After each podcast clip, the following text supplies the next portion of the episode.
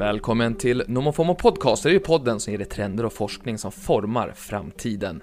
Men även spaningar som du annars kanske aldrig hade fått reda på. Som att ett alien-liknande djur har invaderat en stad i North Carolina och att forskare har kommit fram till hur lång den ultimata kramen är. Jag som DJ är internet åt dig heter som alltid Niklas Hermansson. Trenden med hypersnabba matleveranser har exploderat i New York. Du får din mat på 15 minuter och i vissa fall behöver du inte ens betala frakt. Om den här utvecklingen fortsätter ser det ut som att Uber Eats, som ju var först på marknaden, snart får gå i pension. Men frågan är bara hur hållbar den här nya modellen är. De här nya aktörerna heter Joker, Gorillas, Fridge No More, GoPuff och de har poppat upp i New York under det senaste året. Och som sagt, under 15 minuter kommer maten på och i många fall så behöver du inte betala någon avgift. Den här trenden har ju även tagit sig till Sverige. Förra veckan rapporterade Dagens Nyheter om att kriget även är i full gång här, där flera aktörer krigar om kunderna. Men eh, investerarna, de eh, är eh, väldigt sugna på att kasta pengar på de här bolagen. Joker, de lanserades i juni och har redan rest 1,5 miljarder kronor och Gorillas, de nådde unicorn-status i mars och landade nästan 9 miljarder dollar i kapital i oktober. Men värst av dem alla är ju Go, GoPuff. De värderas till 135 miljarder i somras. De här nya aktörerna har ju tre stycken nycklar varför det går så bra för dem just nu. Det ena är Dark Stores. Det är sådana som vi konsumenter inte kan se på gatan utan eh, de finns där strategiskt, eh, ligger de väldigt bra till för att de här buden ska kunna leverera inom 15 minuter och de har inte alls så många varor som man kan ha på andra ställen utan man har det som folk beställer mest. Den andra nyckeln är att eh, somliga av de här nya bolagen faktiskt har heltidsanställda. De gör sig redo för att kunna skala upp. Då ska de spara tid genom att de har fulltidsanställda istället för att förlita sig på gig-ekonomi, budåkare eh, som vi har vant oss med med till exempel Uber. Och sen så har man som sagt väldigt eh, låga eller inga alls eh, när det kommer till kostnader då för att frakta maten. Joker är en sådan som inte tar betalt allt för det, eh, alls för det, utan de säger ju då att nej, vi har inte affärsmodellen på plats riktigt, utan nu tillgodoser vi bara kunderna. Det där får vi lösa lite senare. Mm, och nackdelarna då? Jo, de finns ju där. Hur kommer städerna att se ut ifall vi får allt fler sådana här dark stores? Vi är van med de här butikerna som är öppna och trevliga och mysiga, men ifall de eh, byts ut mot den här typen av butiker, hur kommer våra städer att se ut då?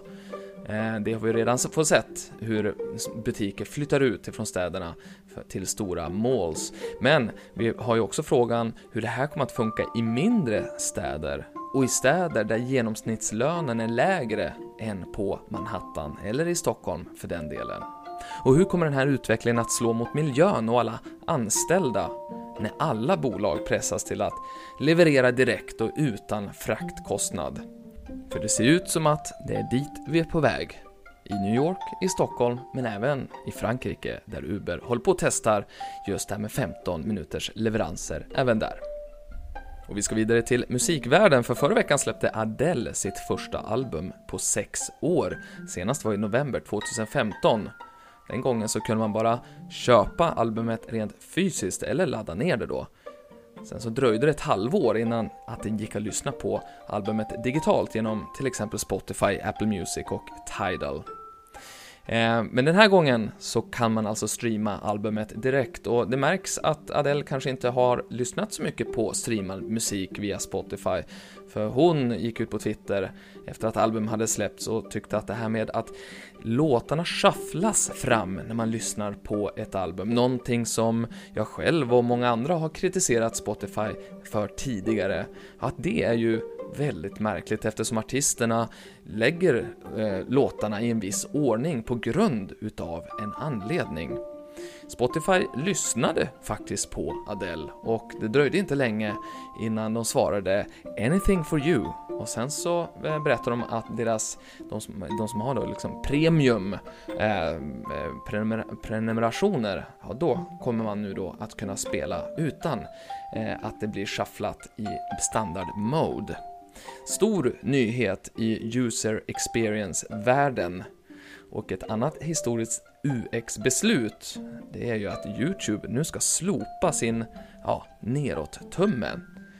Eh, och det här är ju just för att man vill skydda kreatörerna på plattformen från att eh, ja, bli utsatta för mobbning och eh, påhopp på olika sätt.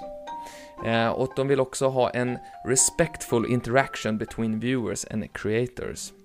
Och den här knappen kommer fortfarande att finnas där, för kreatörerna kommer fortfarande att få eh, informationen ifall man får tummen ner, men man som tittare kommer inte att kunna uppfatta eller se det här. Eh, och eh, det här är ju intressant, tanken är god onekligen. Vi vet ju eh, vad rapporterna säger och forskning säger om vad de sociala plattformarna gör med kreatörerna. speciellt kanske på då Instagram där unga kvinnor har blivit särskilt utsatta. Men vad det här kommer att göra med YouTube kommer att bli väldigt intressant. I våras så gjorde ju Facebook och Instagram det möjligt att inte visa likes på inlägg, men Youtube tar ju det här ett steg längre och tar bort ett signalvärde helt och hållet. Eh, och det går ju inte riktigt att komma ifrån att den här neråttummen är ett bra verktyg för att sålla bland det oändliga mat materialet och innehållet på världens största videostreamingplattform. The Verge skriver också att många YouTube-användare är kritiska och även kreatörer är kritiska mot det här beslutet. Just därför att eh, det gör det svårare att eh, för liksom YouTube-communityt att uttrycka vad man tycker om innehåll, men även för att eh, man genom att den här tummen ner har man ju kunnat snabbt identifiera innehåll som är ja, clickbaiting och liksom klickjakt, men även spam-videos som blir promotade utav YouTubes egna algoritm. En person som är helt emot det här nya greppet är YouTube-medgrundaren Javed Karim han var ju med när allting drog igång och han tror att den här förändringen kan leda till att Youtube tappar sin attraktion och blir en, ja, en gravgård för mediokert innehåll. Ja, exakt så uttryckte han inte, men jag tyckte det var en fin formulering så det får vara kvar. Vi ska stanna kvar i medievärlden och vi ska prata lite grann om Clubhouse.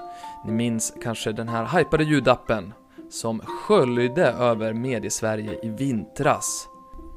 Själv så trodde jag stenhårt på webbstrategen Jeremiah Oviangs profetia om att Clubhouse hade faktiskt en chans att bli en av de allra största podcastaktörerna i framtiden. Eh, och eh, anledningen var ju just att så mycket samtal som förs där, som sen bara kan spelas in och distribueras till de olika poddnätverken, som ju gör allt för att få mer och mer innehåll. Ja, det skulle vara nyckeln och nu skriver faktiskt Techcrunch att tekniken äntligen är på plats och att vem som helst kan spela in samtalen på Clubhouse, spara dem under sin profil, men även publicera dem på andra plattformar, bland annat i form utav då poddar.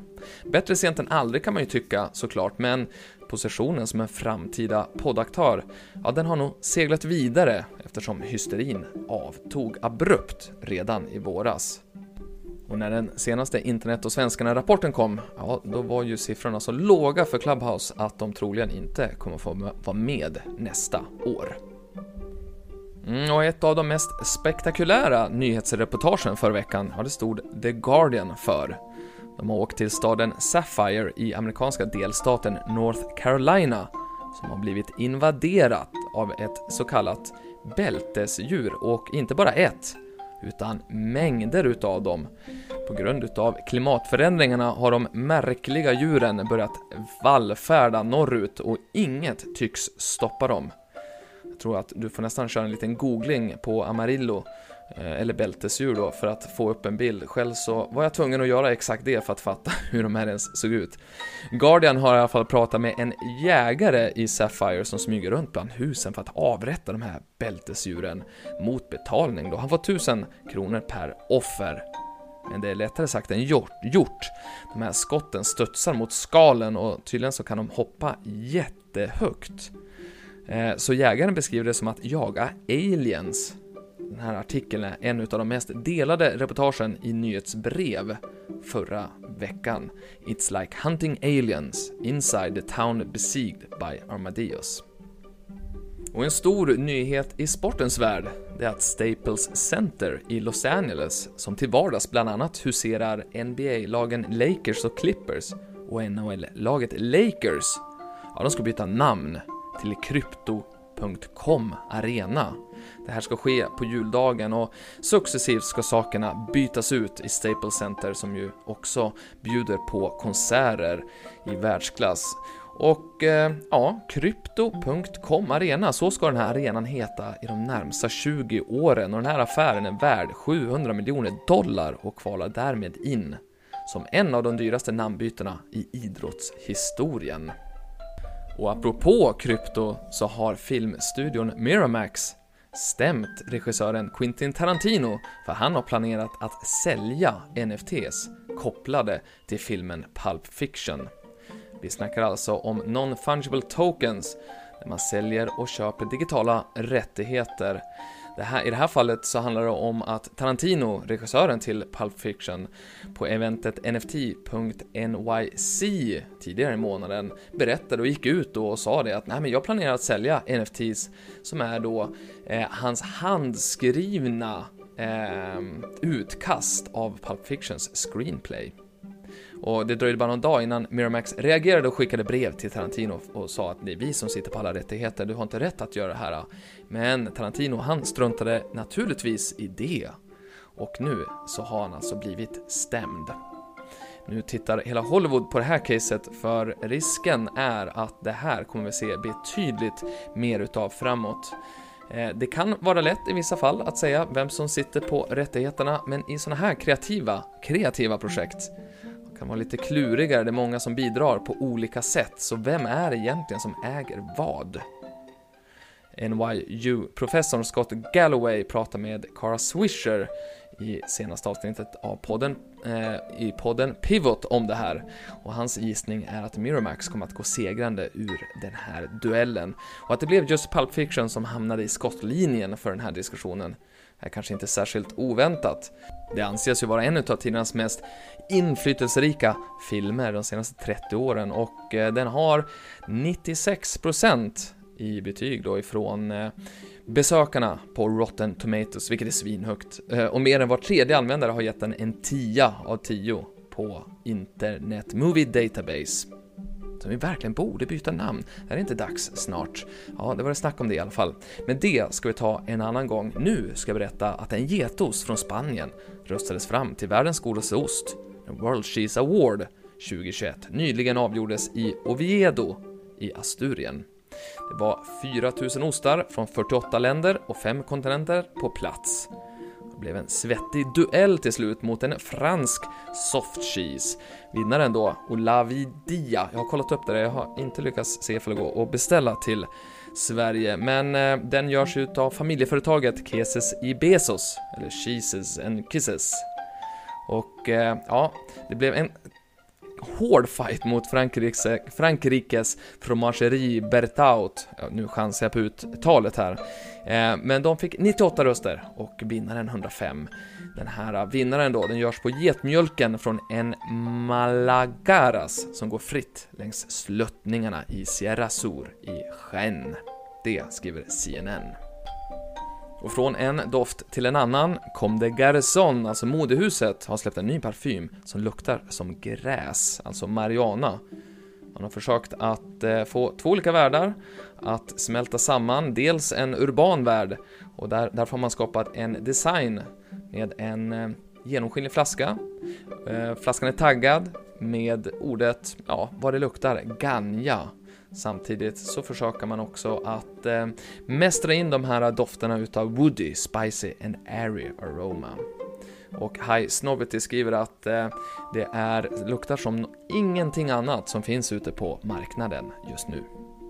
Och apropå graffiti så har en utav Banksys senaste konstverk förstörts och den här gången är det inte han själv som har gjort det utan den här gången så är det faktiskt skådespelaren Christopher Walken det är CNN som skriver om den här minst sagt märkliga historien. Det är alltså BBC som har spelat in en TV-serie som heter The Outlaw som utspelar sig i Bristol, där Banksy tros komma ifrån.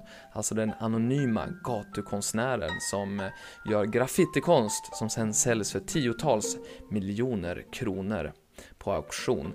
Eh, och i, en av hans senaste konstverk kallas för The Rat och var just då, eh, kan man hitta i Bristol fram tills nyligen därför att i slutet utav den här serien där Christopher Walken spelar en för detta kriminell som då eh, är ute och ser till så att staden blir fin igen och tar bort eh, graffiti. Han hittar den här The Rat i serien och målar över den och eh, BBC har faktiskt bekräftat att det här konstverket har faktiskt förstörts utav Christopher Walken.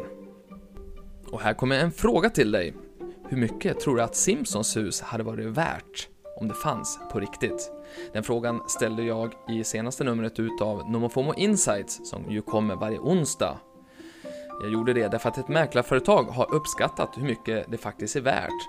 Alltså det här huset på 742 Evergreen Terrace. Eh, och det är ju alltså ett 80-talshus vi pratar om med fyra sovrum och enligt Garretts Real Estate Group så är det värt 4 miljoner kronor på dagens bostadsmarknad i USA. Och det kanske inte låter så mycket, men Homer hade säkert firat rejält med tanke på vad hans lönekuvert innehåller. I våras räknade nämligen NPR-podden The Indicator ut att Homer Simpson tjänar 440 000 kronor per år som säkerhetsinspektör på kärnkraftverket i Springfield. De såg det på någon utav hans lönespesar och sen så har de räknat ut vad den summan hade varit värt idag, för det var ett gammalt avsnitt de såg den summan i. Och eftersom March då, hon är ju hemmafru, då får vi hoppas att någon av dem sitter på ett hemligt arv som vi tittare inte fått ta del av ännu, för annars blir det nog svettigt att leva vidare i det där huset. Nu så vill jag avsluta med två snabba tips. Först ett från neurologen Andrew Huberman från anrika Stanford-universitetet. Han säger att han bara känner till en sak som du kan göra för att lugna ner dig själv. Alltså när du är lite stressad eller ifall du är nervös. Och det finns faktiskt en sak då som har vetenskapliga bevis för att det faktiskt funkar. Och det, det är att göra två inandningar i rad via näsan innan du andas ut. Och faktum är att ifall du gör det där äh, i 15 minuter, då kommer du födas som en ny människa, men det är en annan sak. Det andra tipset det är att eh, förra veckan så publicerade Acta Psychologica en rapport som visar att de bästa kramarna de är 5-10 sekunder långa. Alltså betydligt bättre än en sekunders kramen och de där riskabla kramarna som är längre än 10 sekunder. Själv så tänker jag att det är väl ganska självklart, just de här kramarna 5-10 sekunder långa, de gör man väl med de som man, man känner lite mer och därför så kanske man svarar det. Guardians eh, krönikör Adrian Childs har skrivit att eh, en krönika där han frågar sig hur många som faktiskt byter teknik och vässar sin timing under sina liv just när det kommer till att kramas. Man gör ju det en del och eh, lätt hänt är väl bara att man fortsätter som man alltid har gjort. Han eh, tänkte själv att han skulle testa det där att eh, förändra sig själv eller den han kramar så att han skulle då vinka av sin eh, dotter eh, när han släppte av henne vid en tågstation. I asked her not to twist her head away so much, as if she was trying to avoid picking up a strong smell. She released me immediately, told me I was a freak in the nicest possible way and went off to get her train. Så att, att vidareutvecklas inom kramningarna kan vara lite känsligt att ge kritik. Med det så sätter vi punkt för idag, för det var faktiskt allt. Men på måndag är jag tillbaka med 10 nya spaningar. Målet är ju att du ska ha koll på de mest spännande och oväntade samtalsämnena när jobbveckan drar igång. Och om du gillar den här podden så får du gärna tipsa dina vänner om den. Din kärlek är ju poddens syre. Nu ska du ha en fantastisk dag, så hörs vi igen om en vecka. No more fear och missing out.